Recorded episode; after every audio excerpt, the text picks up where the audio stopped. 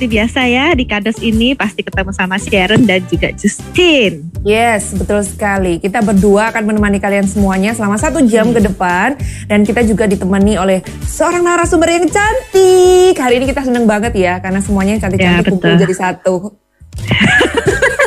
Gak apa-apa ya kita ngaku-ngaku ya uh, menyamakan level lah ya. Nah, level. betul betul betul.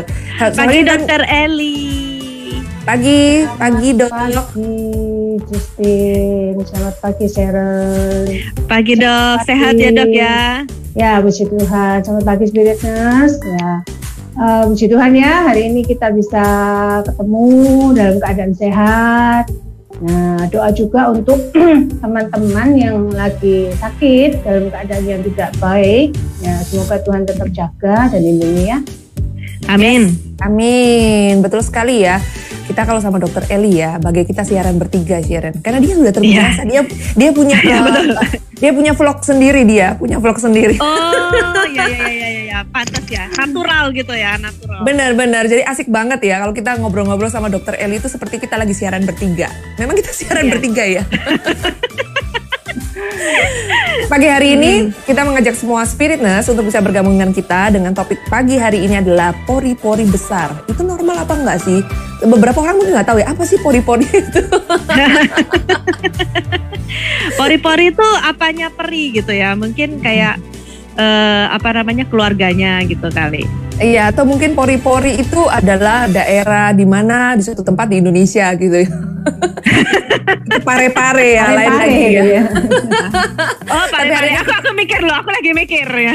Oh aku soalnya sama kayak kamu ya Cus ya geografiku agak goyang. Geografis agak goyang-goyang. Iya iya iya. Dan selama satu jam ya Spiritness kalian bisa bergabung dengan kita di 0822 2005 itu WhatsApp kita. Jangan lupa format wajibnya nama spasi umur spasi P. Setelah itu baru kalian boleh tanya tentang pori-pori. Nanti deh Dokter hmm. Eli akan jelaskan pori-pori itu apa ya kan fungsinya untuk apa. Mungkin uh, beberapa orang yang nggak tahu pori-pori itu apa tungguin aja. Kita akan balik lagi setelah satu ujian berikut ini. Tetap di Spirit.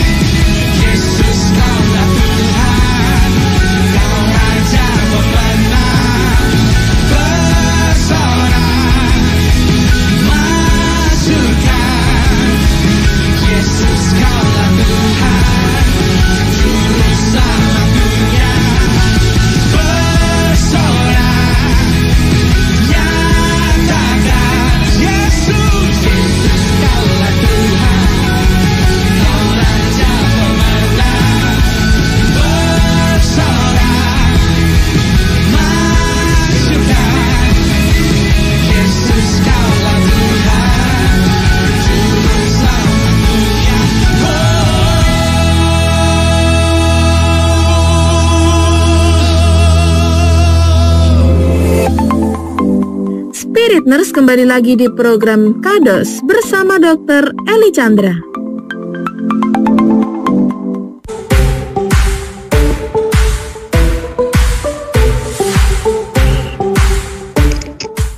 Ya, bersama dengan Dr. Eli Chandra pagi ini, Spirit Nurse ya, kados kita ngebahas tentang pori-pori. Nah, pori-pori ini mungkin sebangsa ikan juga ya yang sering anu tuh. ikan pare maksudmu? pari. Supaya lebih jelas kita langsung tanya aja ya sama Dr. Eli ya. Ya benar-benar daripada spiritness bingung ya kan mending dokter Eli jelasin. Dengerin kita berdua malah tambah bingung ya. Jadi pori-pori Sudah waktu mepet tinggal satu jam ya kan kita banyak ngomong lagi. Ya, diajak ya. putar-putar lagi ya. Kita kan eh, eh, tahu ya bahwa setiap perempuan, nggak cuma perempuan aja ya. Sekarang kan penampilan penting banget juga bagi laki-laki untuk dunia pekerjaan dan lain-lain. Jadi eh, semua orang itu pengen kulitnya itu eh, cerah, kemudian bright, glowing gitu. Ya glowing sekarang Sekarang, ya. ya sekarang ada yang dolphin skin lah, kemudian yang dewy skin lah. Jadi eh, pengennya mulus seperti apa eh, kulitnya lumba-lumba ya, mengkilat glowing kayak gitu ya. Glowing in the dark ya. Glowing in the dark. Jadi waktu gelap dia bercahaya sendiri. Ya, jadi pengennya seperti itu. Kemudian mulus gitu, tidak ada secara tekstur teksturnya rata, kemudian tidak ada cekungan-cekungan, kemudian kalau dipegang itu halus gitu seperti lilin gitu ya teksturnya. Nah ini eh, ini biasanya maunya datang gitu. Nah eh, pasien-pasien itu kadang-kadang terganggu dengan adanya pori-pori yang kelihatan kelihatan gitu misalkan. Eh, karena itu sangat Iya, iya, iya, mengganggu penampilan mereka biasanya gitu. Jadi itu yang eh, eh, ini kenapa kok diangkat karena banyak sekali eh, pasien yang datang ke klinik kemudian eh, mengeluh, dok ini kok pori-porinya gede banget ya, gimana caranya mengecilkan? Nah itu biasanya yang kasus-kasus yang banyak datang itu. Sebenarnya Betul, pori-pori betul, itu betul. pori-pori itu lebih banyak itu di daerah mana sih dok? Yang Eh, paling mudah iya. untuk kelihatan ini. Kalau yang mudah kelihatan ya pasti di wajah, karena kalau di wajah kan eh, orang pasti ngeliat duluan gitu ya. Orang Iya, nggak iya. mungkin ketemu Hmm. yang lihat di kakinya kan nggak mungkin gitu. Pasti Saya lihat tangan kamu. Iya, jarang ya, Dok, ya, kayak gitu ya, Dok, ya. wajahnya dulu. Gitu. Dok minta kecilin pori-pori di kaki saya gitu ya.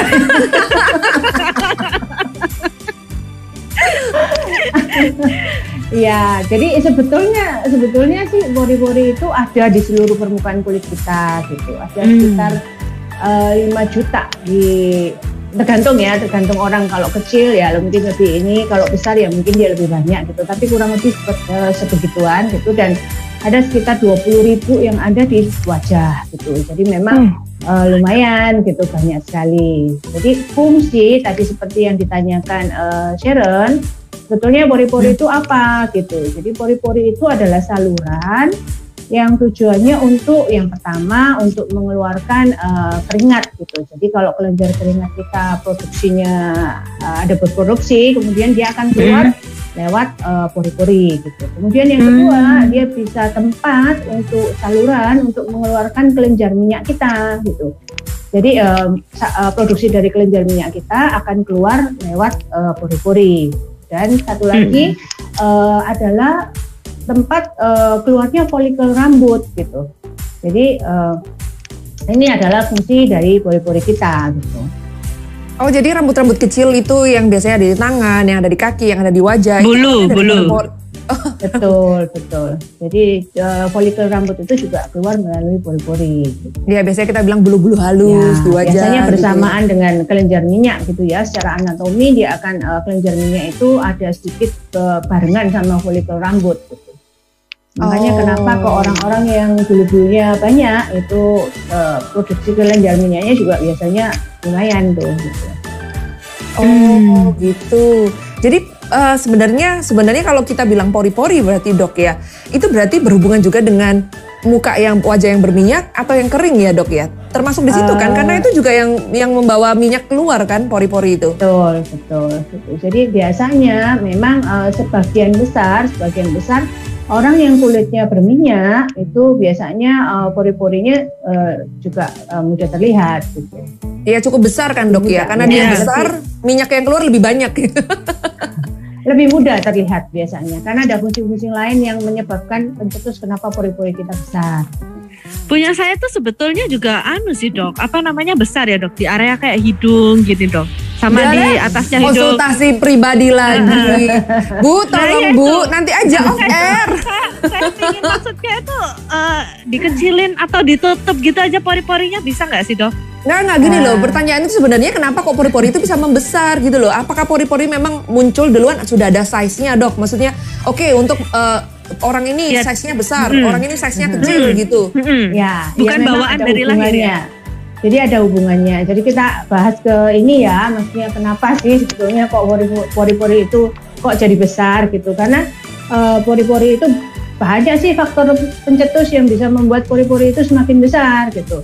Eh, ya, yang pertama ya kita jelasin ya. Ya, yang pertama Mhm. itu eh, karena faktor eh, biasanya kalau kita aktivitasnya berlebihan gitu. Misalkan kalau Hmm. olahraga setiap hari olahraganya gitu dan jangka waktunya panjang gitu. Biasanya kan eh, pada saat kita olahraga otomatis kelenjar keringat kita banyak produksinya, Mm-mm. kemudian eh, kelenjar minyak kita juga banyak produksinya, yaitu Mm-mm. bikin pori-pori kita jadi lebih besar. Jadi aktivitas yang sangat berlebihan dalam jangka waktu yang lama itu akan membuat eh, karena pabriknya banyak, otomatis eh, pori-porinya jadi melebar. Hmm, jadi suka olahraga bisa membuat pori-pori jadi besar ya dok ya? Ah, iya, ya, seperti dulu pernah dijelaskan pada jerawat juga ya. Jadi kelenjar minyak juga dicetuskan karena eh, aktivitas yang berlebihan. Gitu. Hmm. Uh, kemudian uh, yang kedua bisa karena usia gitu. Jadi usianya semakin bertambah itu akan terjadi uh, pengurangan dari produksi uh, sel-sel kolagen misalkan, sel-sel yang uh, Hmm. membantu untuk kekenyalan kulit kita gitu. Uh, kekencangan kulit kita. Jadi pada saat usia semakin tua itu uh, kolagen kita menurun, produksi-produksi uh, penyangga kulit menurun, sehingga uh, terjadi penurunan elastisitas dari kulit kita. Kalau kulit kita tidak elastis, tidak kencang, nah pori-pori kita juga jadi ikutan membesar gitu. Itu kalau Oh. dari sisi usia. Kemudian tadi apa yang disebutkan oleh justru genetik, ya. Hmm, keturunan, bilang keturunan. genetik keturunan gitu. Kalau keturunannya kulitnya itu sudah punya pori-pori yang besar gitu, biasanya eh, anaknya juga kadang-kadang bisa seperti itu. gitu. Nah kemudian eh, hormon ya, Eh, biasanya pada laki-laki itu ada hormon testosteron namanya gitu. Hmm. Jadi hormon testosteron ini dia bisa memper ya, mengaktifkan jadi kelenjar minyak kita semakin lebih aktif. Makanya kenapa pada laki-laki kulitnya itu lebih tebal, lebih berminyak gitu. Eh, sehingga pori-porinya biasanya pada laki-laki itu lebih besar dibandingkan eh, pada perempuan gitu. Karena perempuan lebih lebih tidak dipengaruhi dipengaruhi tapi tidak eh, besar hormon testosteronnya gitu. kemudian eh, juga pada siklus menstruasi biasanya pada siklus menstruasi kelenjar minyak kita lebih aktif nah pada saat kelenjar minyak kita lebih aktif otomatis pori-pori kita juga jadi bisa membesar. Tapi biasanya kalau pada menstruasi ini sifatnya irreversibel jadi nggak kemudian menetap gitu.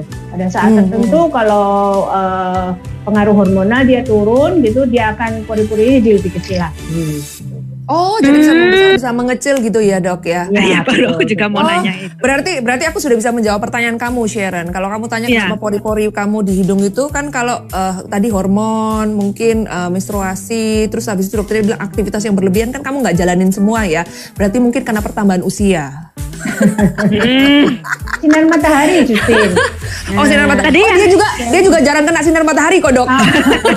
Pasti cuma satu dia pertambahan usia. Tapi nanti kita akan Jangan balik gitu lagi ya dong. spiritness. Nah, nah, nanti kita akan balik lagi Spiritness ya, biar uh, Sharon dia mau konsultasi pribadi dulu secara off air. Tapi kita ngajak Spiritness juga untuk bisa bergabung dengan kita di 0822 Kalian bisa WhatsApp kita dengan format wajibnya nama, spasi umur, spasi L atau P. Setelah itu kalian tanya sama dokter Eli langsung atau kalian bisa bergabung lewat ID Zoom kita 22 Itu live, kalian langsung berbicara dengan dokter Eli live ya kan atau lewat YouTube dan juga Instagram. Kalian bisa live chat di sana atau kalian bisa DM kita. Kita akan balik lagi satu tujuan berikut berikut ini. Sekali lagi saudara berikan tepuk tangan yang terdahsyat bagi Tuhan.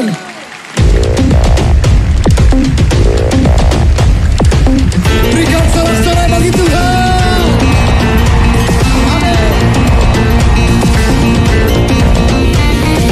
Sebelum dunia ini ada, kuasamu telah terbentang.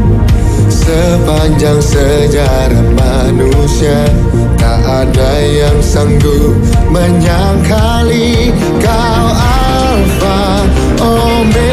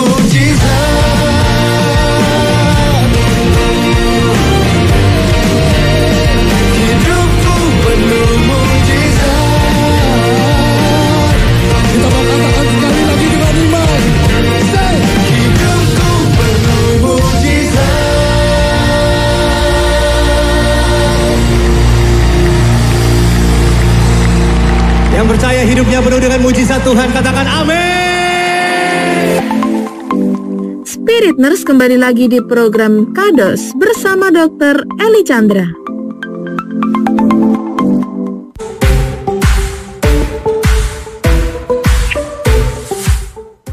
Oke, balik lagi bersama dengan Justin dan Sharon. Kita hari ini ditemani oleh Dokter Eli, ya kan? Kenapa Sharon? Kenapa kamu seperti itu? seperti apa? Kenapa? Aku seperti apa? kayak rabbit, kayak, kayak rabbit. Ah, Spiritus buat yang mau lihat kita secara live, kalian tinggal buka aja YouTube kita atau kalian buka aja Instagram kita. Di situ kalian juga bisa bertanya loh, kalian bisa live chat lewat YouTube atau kalian bisa DM kita lewat Instagram. Jadi semua memudahkan kalian untuk bertanya karena hari ini kita berbicara tentang pori-pori, ya kan? Hmm, bukan peri-peri ya, bukan pare-pare. kita berbicara Ternyata tentang kita sudah tahu ya pori-pori itu apa ya. Benar-benar, mungkin yang barusan bergabung kasihan deh lu ya.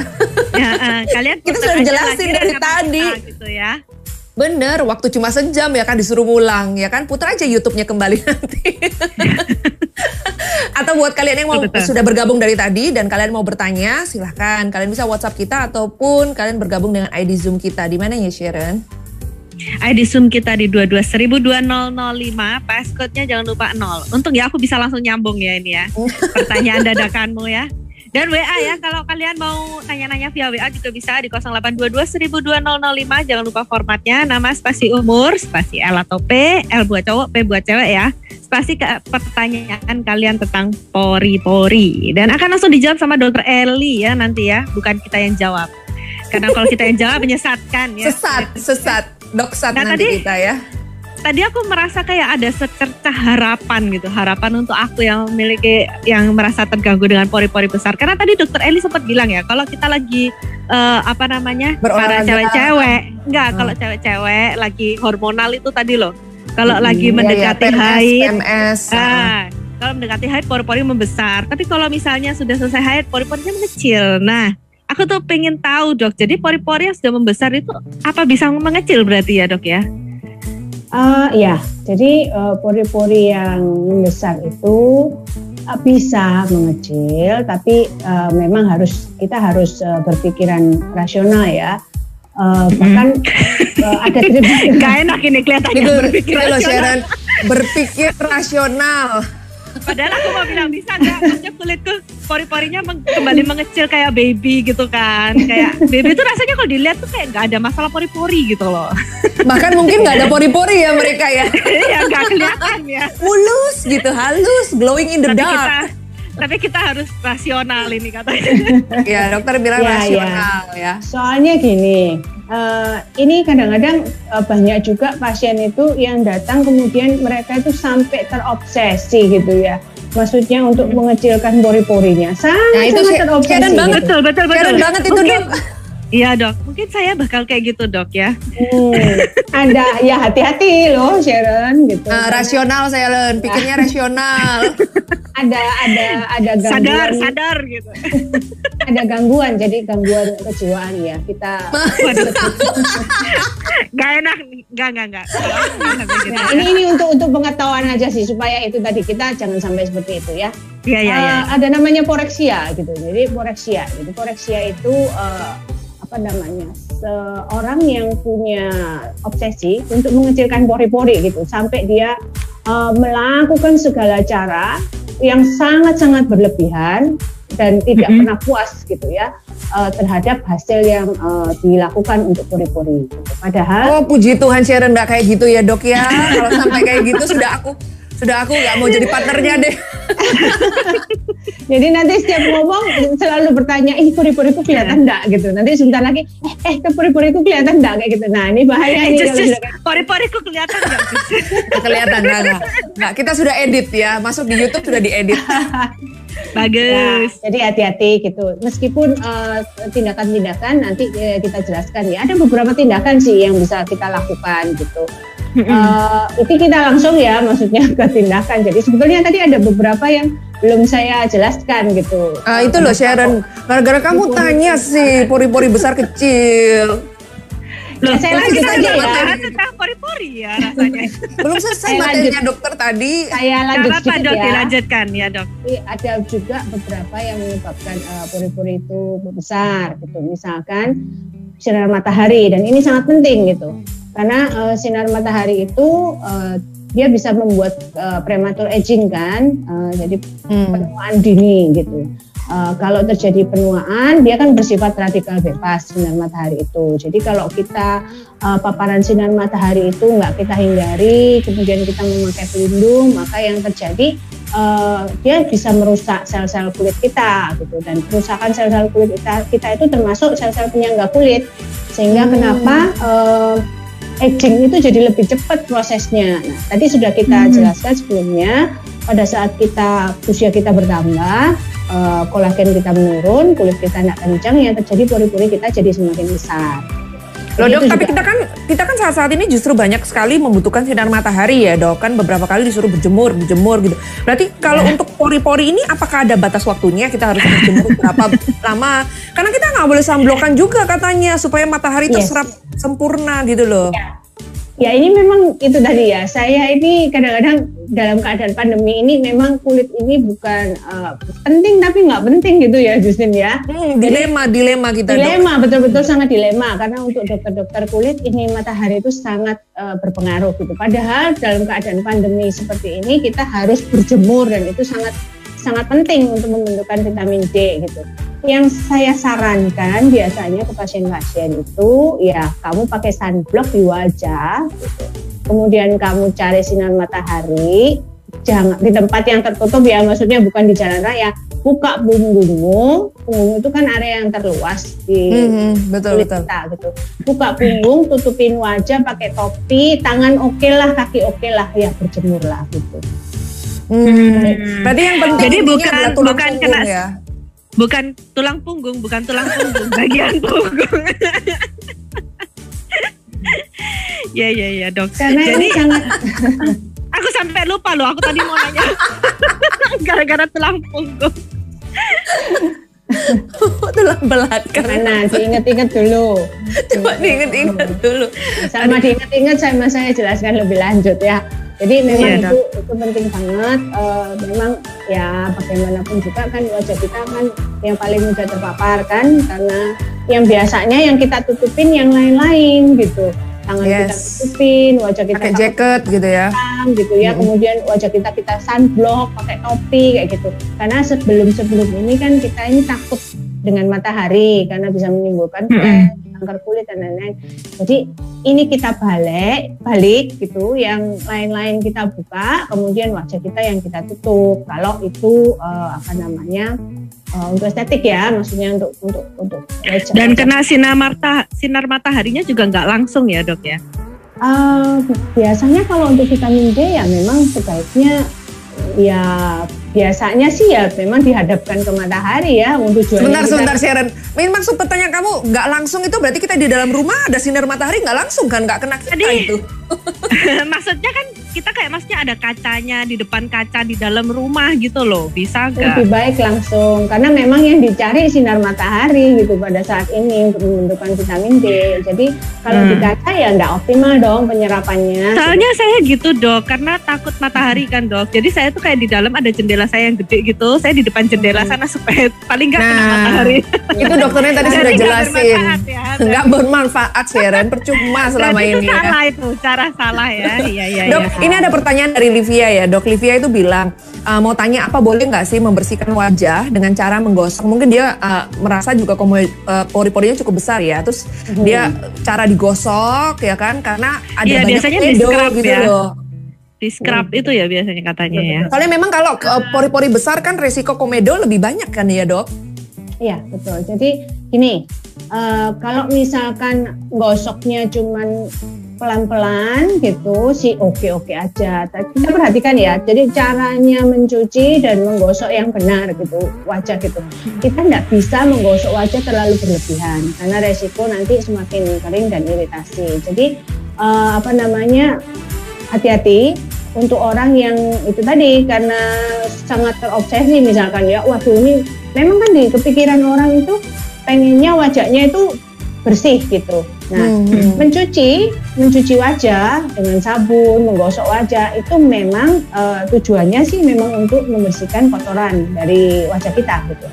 Tapi kalau kemudian uh, itu dilakukan secara berlebihan, misalkan gosoknya terlalu kenceng, kemudian dilakukan berulang-ulang setiap hari sehari bisa sampai hmm. lebih empat kali gitu, ya itu juga nggak baik gitu, berbahaya. Karena apa?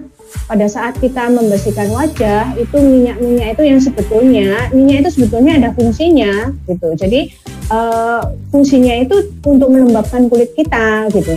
Jadi kalau mencucinya berlebihan, otomatis eh, minyak Kayaknya jadi kering ya dok ya. Betul. Untuk melembabkan kulit itu malah dibilas malah hilang gitu. Yang terjadi Hmm. apa? Kulit kita jadi semakin kering gitu. Apalagi kalau sabunnya enggak pas gitu ya, enggak benar gitu. Tidak disesuaikan dengan jenis kulit kita. Yang terjadi kulit kita semakin kering. Kalau semakin kering, ah, ini kulit ini pintar dia akan memberikan sinyal ke otak kita. Ya kamu harus Produksi lebih banyak gitu ya. Banyak lagi gitu. Semakin produksinya lebih banyak, ya jadi lingkaran lagi. Wow, Betul, karena betul. pabriknya banyak, sebumnya yang diproduksi banyak, otomatis dia jadi semakin menumpuk gitu sebumnya.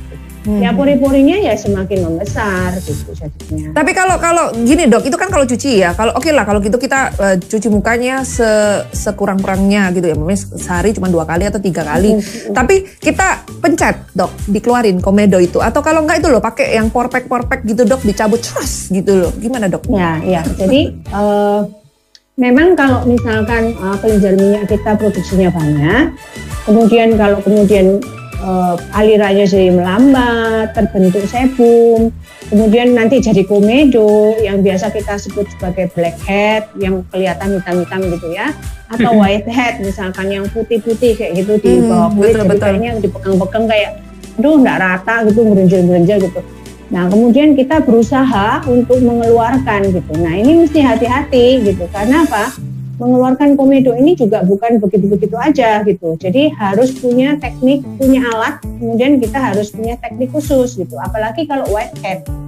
Whitehead itu eh, harus dipakai jarum, kemudian dibuka, kemudian pakai ekstraktor khusus, baru kita keluarkan gitu. Jadi nggak nggak segampang eh, yang dilihat gitu. Wah kayaknya gampang ini ya, kayaknya dikeluarkannya kita keluarkan. Bukan dengan- asal pencet-pencet ya dok ya. Oh, semakin dipencet semakin nggak bisa keluar. Karena apa? Di atas itu ada sel kulit matinya, jadi kita nggak bisa begitu aja kluk gitu kemudian keluar gitu. Jadi harus pakai alat khusus dan perlu keterampilan khusus gitu. Kalau enggak kan nggak mungkin uh, beauty therapist itu disekolahkan gitu ya untuk cara memencet jerawat yang baik gitu ya dan pakai alat yang khusus gitu. Jadi hati-hati, hati-hati. Manipulasi yang terlalu berlebihan akan menyebabkan eh, satu menyebabkan luka. Hmm, Kalau sudah infeksi luka bisa sampai kematian loh. Ini bukan mau nakut-nakutin ya. Gitu. Jadi kalau kita pencet-pencet kemudian luka sampai terbentuk abses, bernanah dan lain-lain infeksi itu bisa menyebabkan sampai kematian gitu. Apalagi di daerah T gitu ya bahaya hati-hati. Gitu. Kemudian eh, di- gimana manipulasi yang berlebihan itu justru akan merangsang kelenjar minyak kita jadi lebih aktif produksinya. Gitu. Hmm. Jadi lebar lagi pembuluh anunya, pori-porinya. Po- Pori-porinya. Jadi berharap pori-porinya mengecil malah membesar lagi. Betul. Iya, berarti kalau tadi pertanyaan si Livia itu dok, berarti kalau dia menggosok aja gitu, itu nggak masalah seharusnya ya dok ya? Lembut. Digosoknya Secara dengan lembut ya. Iya, Ah, bukan jangan kasar-kasar. semangat semangat gitu. Semakin semangat. Bener-bener. Sekarang gini dok, kalau pori-pori sudah membesar, itu kan bisa mengecil lagi, ya kan? Itu bisa membesar lagi berarti dok ya? Berarti bisa besar kecil besar kecil besar kecil gitu ya dok? Ah, iya bisa tergantung. Makanya kita harus tahu eh, tadi seperti yang disebutkan udah matahari, aktivitas, usia, kemudian oh ya suhu ya suhu yang terlalu panas itu juga bisa membuat kelenjar minyak kita jadi lebih aktif. Kemudian masalah hormonal tadi, kemudian ada sinar matahari. Nah, kemudian stres ya, stres nggak boleh terlalu tinggi karena harus manajemen stres yang baik gitu karena eh, kalau stres otomatis meningkat kelenjar minyak kita. Ya, kemudian secara genetik memang kita nggak bisa lakukan apa-apa ya. Gitu. Ya itu itu faktor-faktor yang harus kita ketahui gitu. Karena Hmm. dengan kita mengetahui faktor-faktor tersebut, kita bisa tahu oh kalau keadaannya kayak gini saya harus Kita melakukan bisa apa, hindari ya, Gitu, ya, heeh. Dok, ini kan uh, sekarang kan apalagi sekarang kalau Jawa Bali uh, itu ada PPKM darurat kan. Beberapa mm-hmm. orang-orang mm -hmm. juga mungkin mereka susah untuk ke klinik, mereka susah untuk konsultasi dengan wajah mereka ya kan. Mm -hmm. Di rumah kalau kita selama kita di rumah ada nggak sih uh, trik dan tips khusus dari Dokter Eli untuk kita bisa menjaga paling tidak pori-pori kita tidak terlalu membesar atau mungkin ada mm -hmm. yang kita bisa gunakan untuk di rumah. Nah, ada nggak? Kan cara kita kan balik lagi. Sama ngecil. Nah, bisa bisa bisa nanti dijelasin sama dokter Eli. Setelah satu ujian berikut ini kita balik lagi ya, Dok ya. Tetap di okay.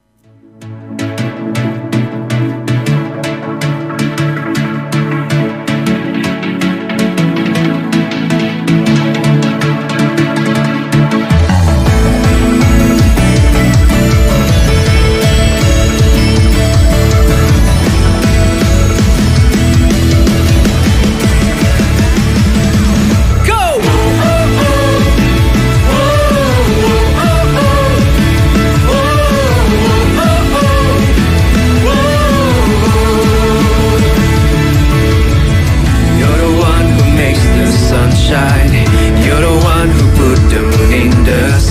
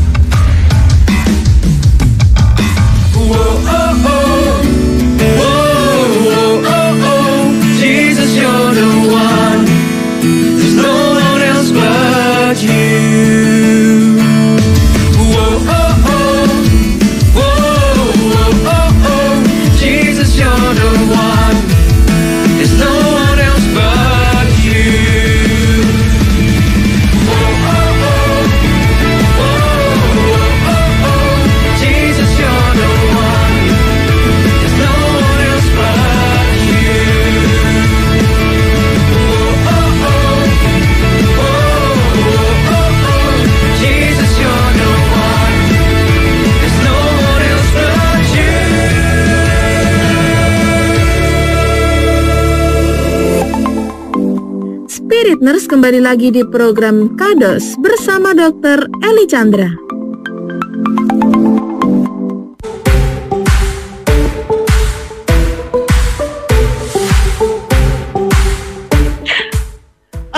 Balik lagi ya di Kados, tetap bersama Dokter Eli dan yang kita bahas tetap sama pori-pori besar ya kan, pori-pori besar termasuk normal atau tidak ya. Dan tadi kita eh, sambil nunggu Spirit Nurse bertanya ya, lebih baik aku yang bertanya. Tuh. Sebentar pertanyaan justru tadi belum dijawab. Itu sama kayak pertanyaanku sih ya kan. Jadi Oh aku iya, juga oke, menunggu oke. juga. Tadi selain menghindari faktor resiko karena tadi dokter udah jelasin ya resiko apa aja yang bisa membuat pori-pori membesar.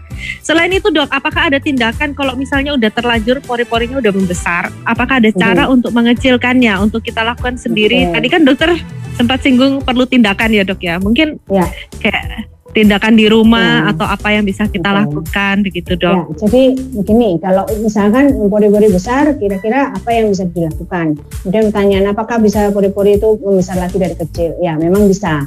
Tapi kalau kita tidak lakukan sesuatu, ya itu akan membiarkan itu semakin lama semakin membesar ya. Jadi tindakan-tindakan yang harus dilakukan itu yang pertama kita harus memilih skincare yang benar. Gitu.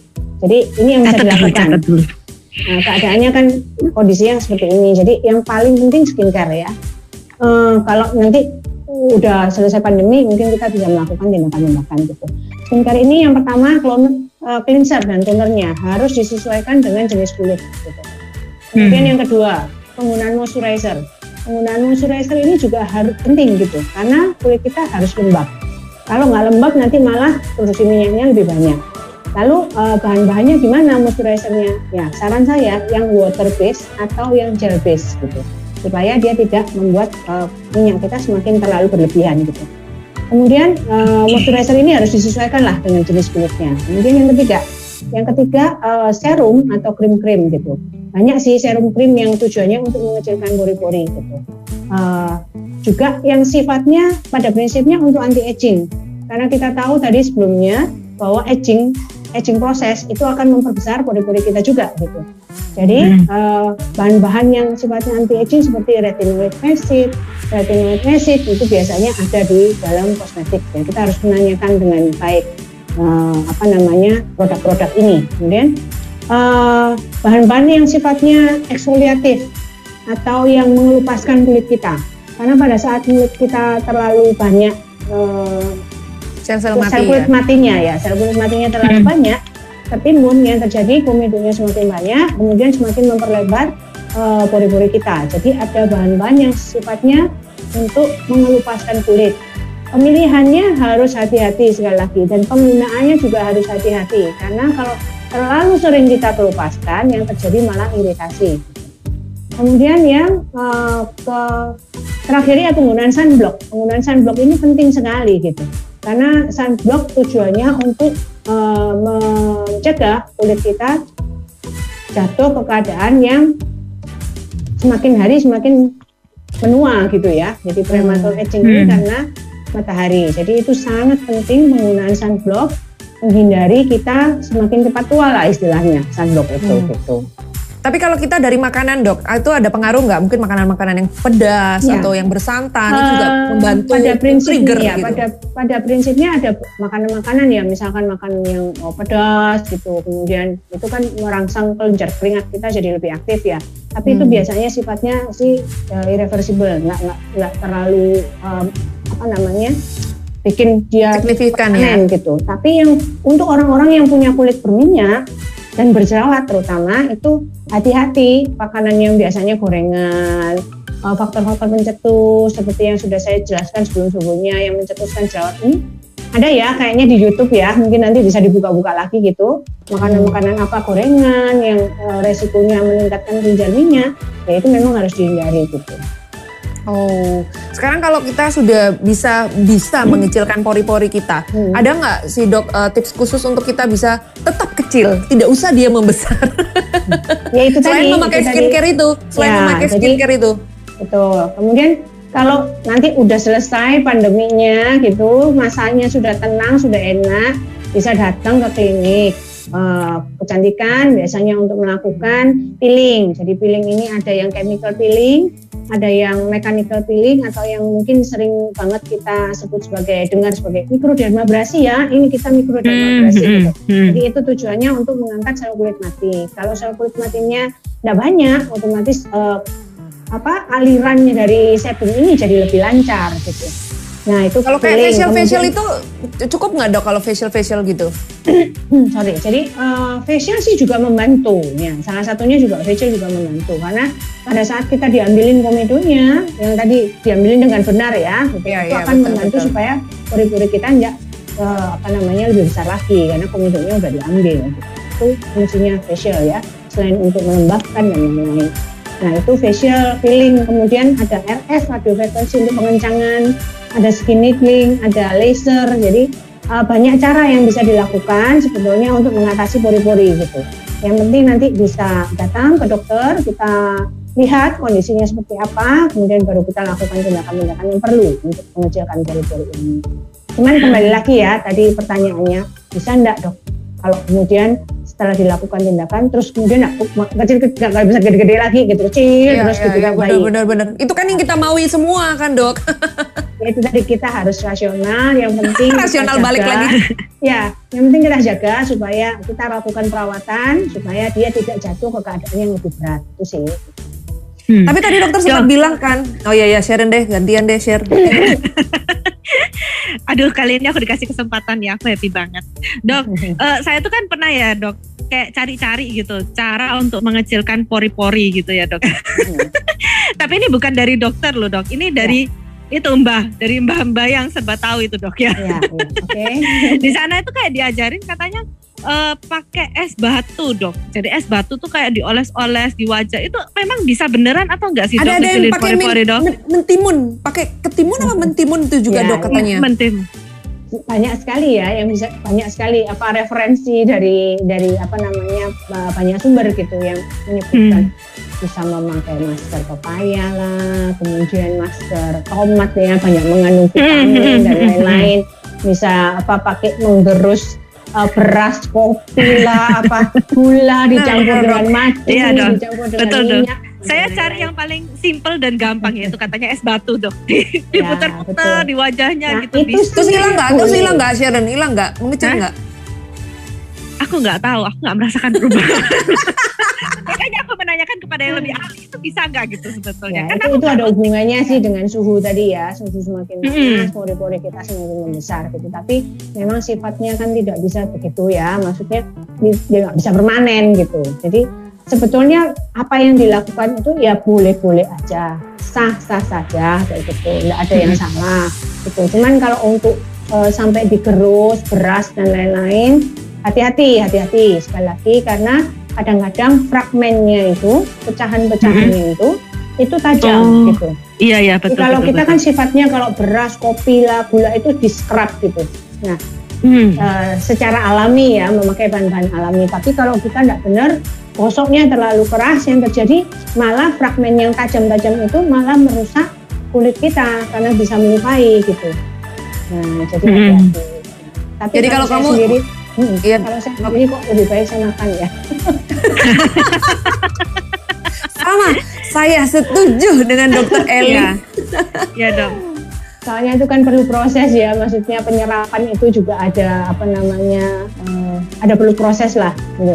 Ada diambil seberapa banyak molekulnya dan lain-lain itu perlu di itu, perlu di. Tapi kalau nggak ada oke silakan, nggak ada yang salah gitu. Cuman saya suka makan sih daripada saya. Loh dok, tapi Iya, gini Dok. kan tadi tadi dokter sempat bilang kan eh, kemungkinan kayak sekarang kan kalau kita di Jawa Bali kan ppkm darurat kan kita nggak bisa ke klinik nggak bisa ke mana-mana gitu kan. Kita biarkan aja pori-pori itu umpamanya eh, dibiarkan katanya dokter kan tadi mungkin bisa makin membesar makin membesar. Itu bat- ada batasnya nggak sih membesarnya dok atau makin besar banget gitu atau makin banyak gitu. Ya normalnya sih kulit itu kan eh, apa kulit itu eh, pori-pori itu sekitar kurang dari 0,02 mm. Tapi bisa Hmm. terlihat 0,1 0,6 mm gitu. Ya, Hmm. yang penting yang penting yang penting itu kita tahu kenapa tadi penjelasan faktor-faktor pencetusnya panjang sekali karena sebetulnya itu yang penting gitu.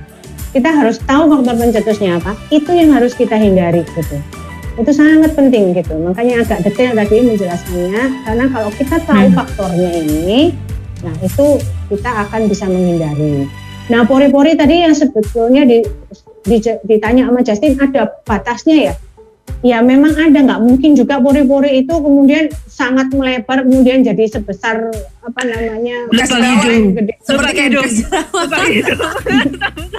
karena kan pori-pori itu kan di sampingnya juga ada pori-pori dan lain-lain. Jadi kan di tengah-tengahnya ada jaringan-jaringan yang nggak nggak cuma jaringan aja. Begitu dia juga me- membatasi gitu antara pori-pori satu dengan pori-pori yang lain Oh, jadi tetap ada batasnya paling enggak ya. ya betul Mau tanya apa lagi. Sharon?